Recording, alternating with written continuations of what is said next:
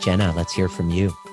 I just wanted to say, because I don't think uh, gets talked about quite as much, but for jumping into this program for me and my husband, um, Caleb is somebody who never really finished anything.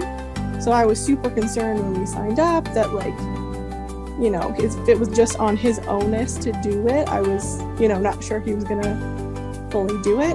Um, but the thing that I love about this program so much is like Nima and Kim and your team is so in tune with, you know, if you need a little bit of guidance or like they're not going to let you just go through it and then fall off the edge with feelings that you didn't know what to do. Like they're so amazing at like when he says guiding you, like throughout the whole process, not just on group calls, not just once a week, like however they're so good at being in tune with what you need that like you are so not alone going through this. Like yeah, they are just phenomenal.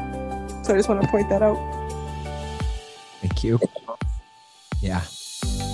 Yeah, we really care because we've gone through it and we know how scary it can be and how necessary it is to go deeper than just talking about it or avoiding it. And so, thank you. And your work, Jenna.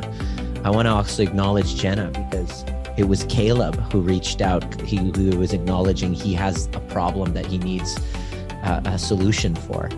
And Jenna jumped on the on the call together, and she was just done. And like, I don't, it's him. He's the problem. But she had the courage to go.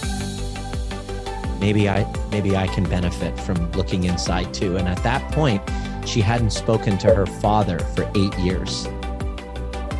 And I was like, this isn't your fault, but you think that your disconnect with dad has anything to do with the dynamic between you two? And she's like, no, what are you talking about? But then she was open.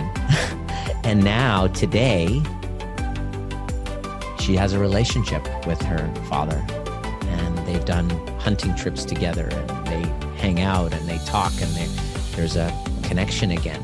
And, um, and now Jenna's mom is here. And so don't underestimate the power of, of you taking this on. A rising tide lifts all boats.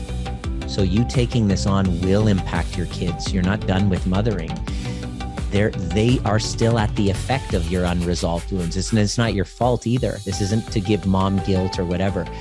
We can't help but download our traumas to our children. Right?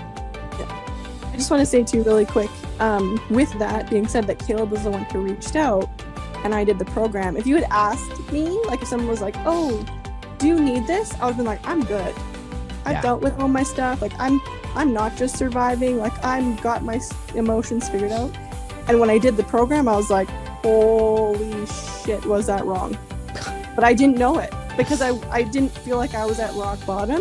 Yeah. So I was like in that survival mode. So that's why I like when I see it in other people, I just recognize where I was and didn't think I needed it and like changed my life. So Thank you.